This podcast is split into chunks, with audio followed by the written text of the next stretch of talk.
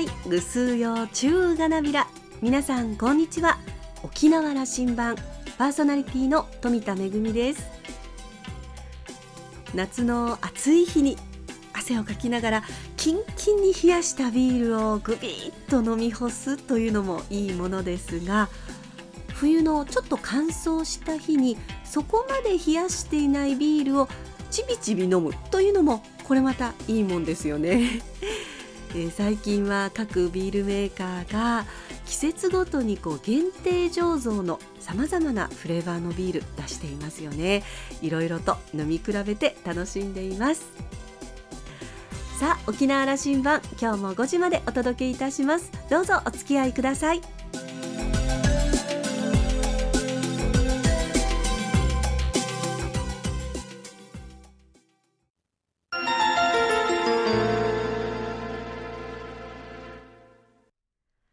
那覇空港のどこかにあると噂のコーラルラウンジ。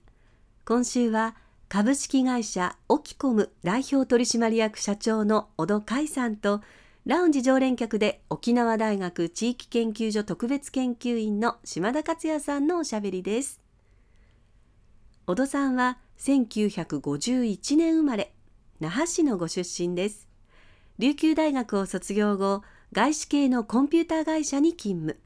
その後1980年に設立された沖縄コンピューター販売株式会社の創業メンバーとなり1985年からは社長を務め沖縄発本土行き海外行きを合言葉に着実に足腰の強い IT 企業に成長させていきました。2015年設立35年を機に社名をオキコムに改めさらなる発展を目指しています。小戸さんは宜野湾市商工会会長や沖縄県中小企業家同友会代表理事を務めるなど経済人として地域発展に向けた活動にも積極的に関わってこられました。オキコムの社税は面白いことへのチャレンジ。今月70歳になられた小戸さんに次なる高みに向かってのビジョンをじっくりとお聞きしました。それではどうぞ。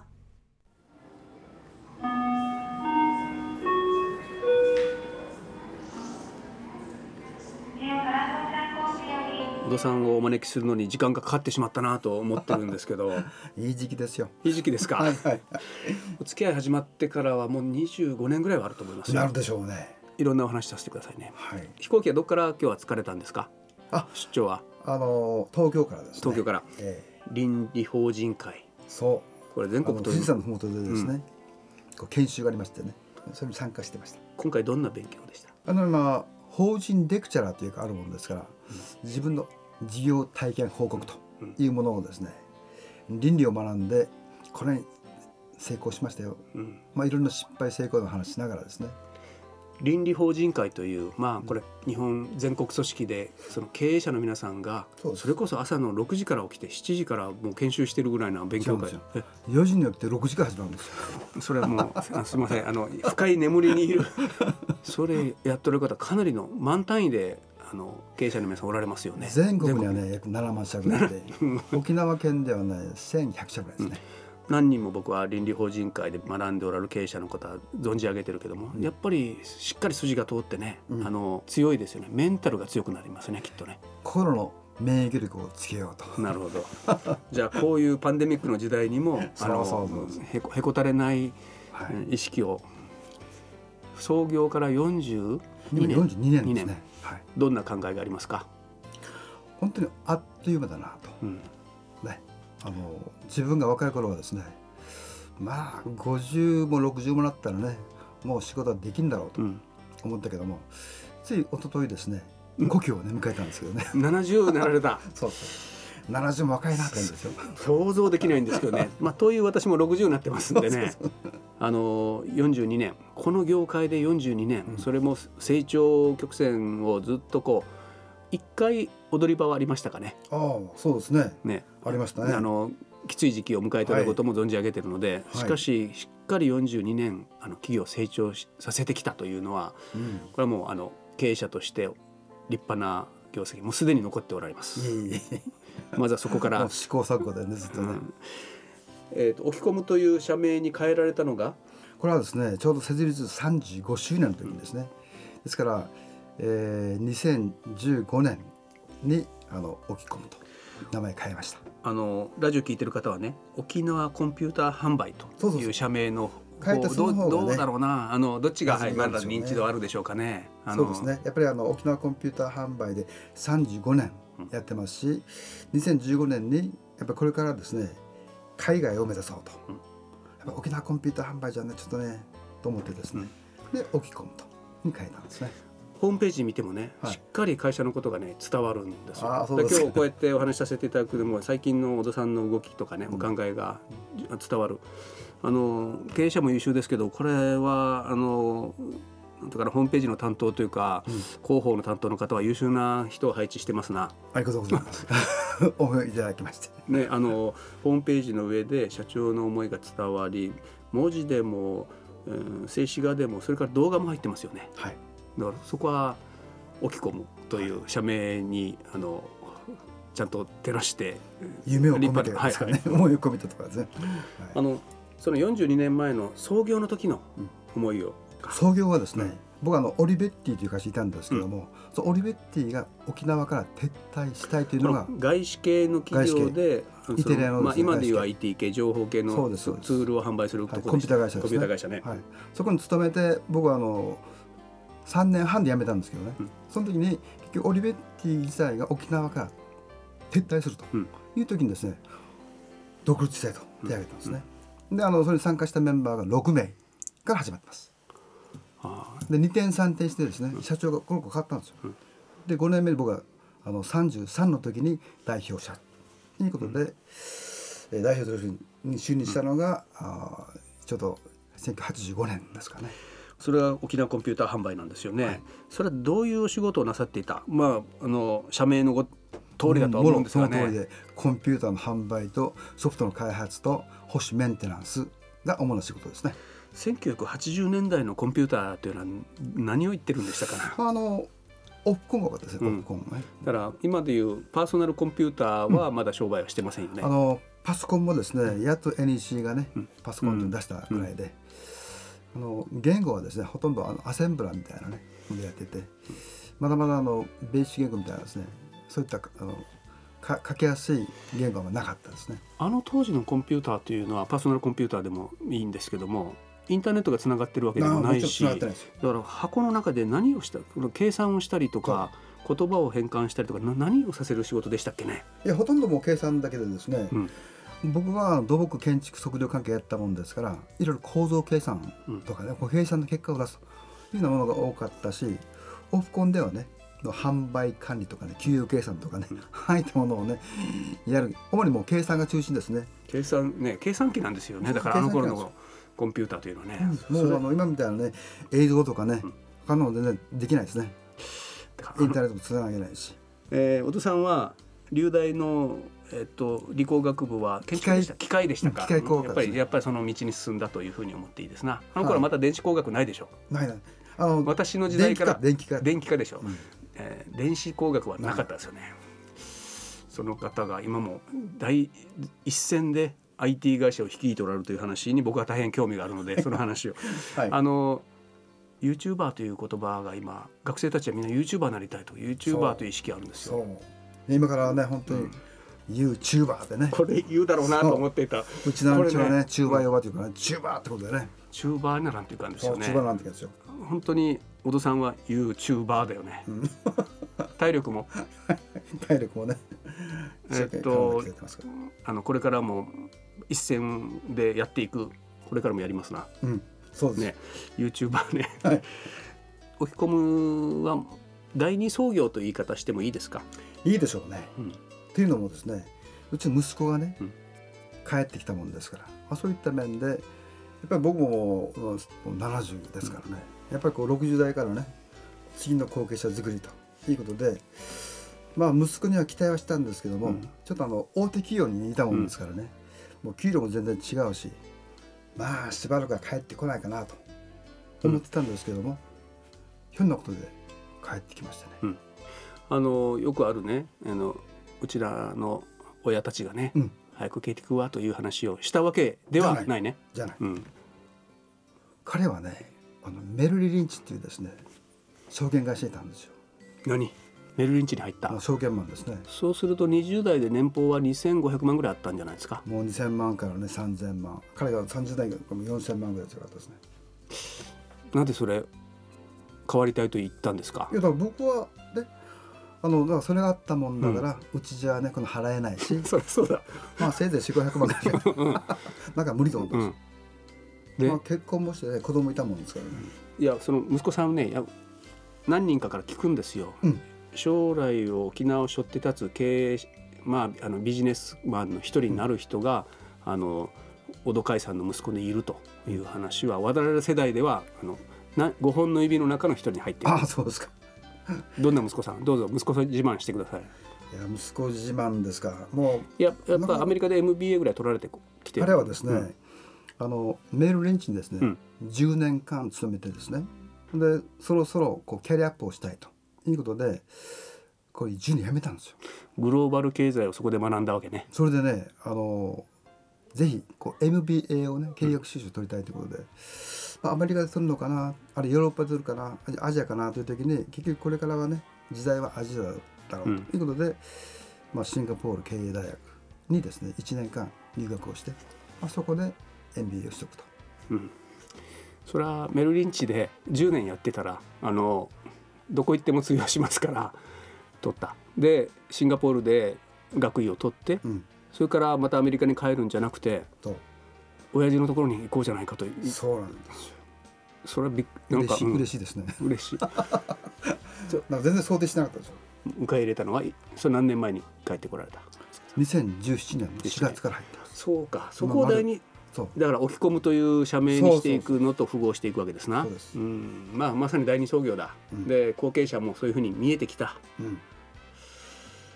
だから楽しいですね。うん、あのーどういう展開を置き込むはもう始まっているんでしょうけどもそのちょっと一旦をまああの本業はね今しっかりやってるもんですから IT 系でですね。えー IT 系の、はい。だけど彼は彼は金融マンなんその本業の部分も少し解説してくださいこういうことがこれ社員さん100名近くなってませんか今？今85名ですかね。あの普天間飛行場の少し麓のねはい。うん。大山のね。大山のでそこから東シナ海が見渡せるあの空間でも事業を営んでおられてね。あ。そこは面白い空間ですね。もうあの素晴らしい景色でね。あの勝手にね特に内地から来た人なんかあそこは、普天間飛行場に入っていくゲートのみ専用道路じゃないかと思ったらそこに入っていったら左側に置き込むがあるという話になるですから私もねあのまあ会社作った頃はぜひ将来はね、うん沖縄発本土行きあるいは海外行きというふうなビジョンでもって始めたもんですから。40年前から気持ちはあった。そう。であのまあハードウェアに関することソフトウェアに関することデータウェアに関することこういった部分をしっかりやっていこうということで毎年ですね、うん。こう新卒をですね結構採用したんですよ、うん。やっぱりあの雇用をね継続にややっていくというのは雇用はですね仕事を持って雇用なんですよ。2本目が出ましたね。仕事を持ってこよう。そう仕事を持ってつつまり採用した人が仕事を作ってくれる、そうですよ、うん。やはりねあのやらせるんじゃないんですよね、経営者はね、なんとなく人を、ね、採用するとねもうコストがかかってしょうがないということですけどもね、と思いがちだけど思いがちだけどもう人材は育てばですね財産ですよ。はい。人材こういったのでですね人材に対しての投資をねこう積極的にやると。ですからもうずっと毎年毎年こう新卒を採用してます。うん。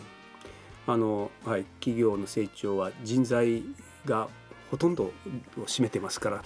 あの小田さんの会社にお尋ねしたのは1か月前かな、はいはいあのはい、いいムードでした、あの自由な空間の感じがこれが大事でね、はい。あのやっぱりこういうそのクリエイティブ性がどこまであるかというのがもう成長の伸びしろですから、はい。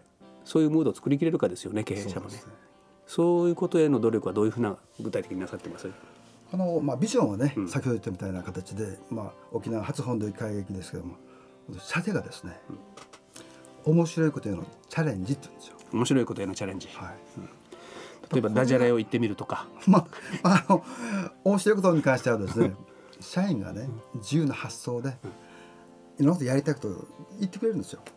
で僕はあやってみたらってね任せるわけ、まあ、例えばですね最近ではねドローンっていう事業がね、まあ、5年ほど前から始まってるわけですけどもよく知らなかったんですよドローンがね、うん。これは遊びのおもちゃじゃないかなと思ったら、社員がですねいや実はこのツールすごいですよっていうことで彼が自分で小遣いでドローンを買ってきてあの映像を撮ったり、うん。測量でね座標を出したりとかやったんですよ。ドローンははい。これ世の中を変え始めてますよ確かに。ね。それは社員さんが自主的に言ってきたわけですな。そうです。まだね、うん。ドローンが本当にこう仕事に使えるかどうかわからない時でしょで45年前でね。やったらですね面白いんですよ。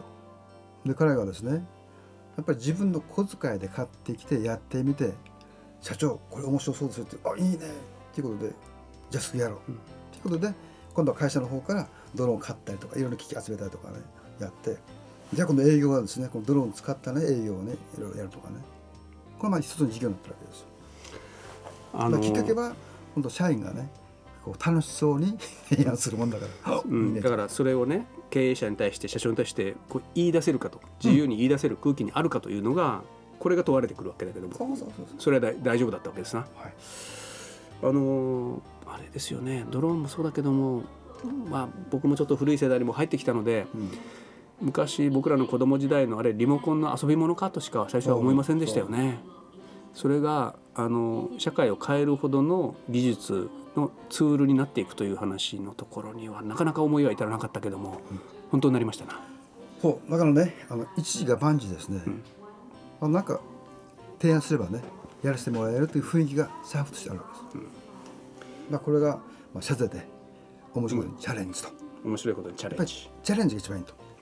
やってみんとわからんってことにんですよ。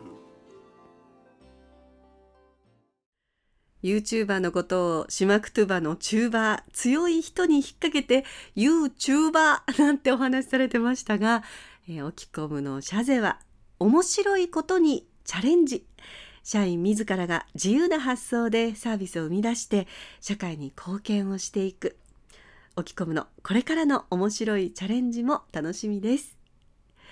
島田さんは小戸さんのことを小戸さんは久米創生会の会員としても活躍されていて九人団地として沖縄の歴史や文化への造形思いも深い方だと話していました。今週のコーラルラウンジは株式会社オキコム代表取締役社長の小戸海さんとラウンジ常連客で沖縄大学地域研究所特別研究員の島田克也さんのおしゃべりでした。お二人のトークはまだまだ続きます。来週も引き続きコーラルラウンジに小戸さんをお迎えします。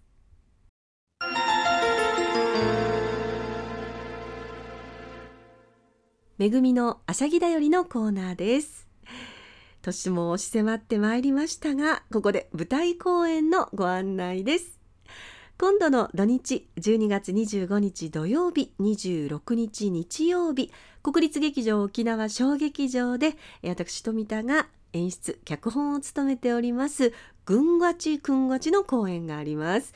極上の琉球芸能と爆笑コメディをお楽しみいただきます。5月と9月と書いて軍がちくんがちと読みます。発音の似ている5月と9月琉球王国時代舞台は首里城ですこの5月と9月を聞き間違えて大切な宴、え中国皇帝の使者である札幌氏と薩摩の役人の2つの宴を間違えてダブルブッキングしてしまったことから巻き起こる騒動を描いています。えー今回ですねプレトークとして琉球芸能ユンタクがあります、えー物語の背景や見どころを分かりやすく解説します。25日土曜日は国立劇場沖縄芸術監督でこの作品の脚本監修を務めている加賀津道彦さん。26日は沖縄県立芸術大学の鈴木浩太先生をお迎えして、えー、分かりやすい解説をお楽しみいただいてそして上演ということになります、えー、今回新型コロナウイルス感染予防対策ということで、えー、客席をですね通常の 50%1 席ずつ空けてとなります、え通常より客席が少ないですので、え感激ご希望の方はぜひお早めにチケットお求めください。チケットは国立劇場沖縄の1階にありますチケットカウンター。また E プラスでも扱っています。今度の土日25日土曜日は午後6時。26日日曜日は2時と6時の2回公演。計3回公演です。ぐんがちくんがち公演のお知らせでした。めぐみのあしゃぎだよりのコーナーでした。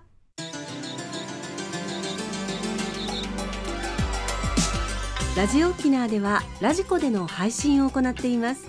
スマートフォンやパソコンでのリアルタイム聴取のほか1週間の振り返り聴取も可能です。さらに沖縄羅針盤の過去の放送音源はポッドキャストでも配信しています。こちらはラジオ沖縄のホームページからアクセスしていつでもお楽しみいただけます。沖縄羅針盤のホームページでは番組情報の発信のほか私富田恵とコーラルラウンジ常連客の島田克也さんのフェイスブックへもリンクしていますのでお時間のある時にぜひこちらもご覧ください沖縄羅針盤今週も最後までお付き合いいただきまして一平二平デービル。そろそろお別れのお時間です。パーソナリティは富田恵でした。それではまた来週。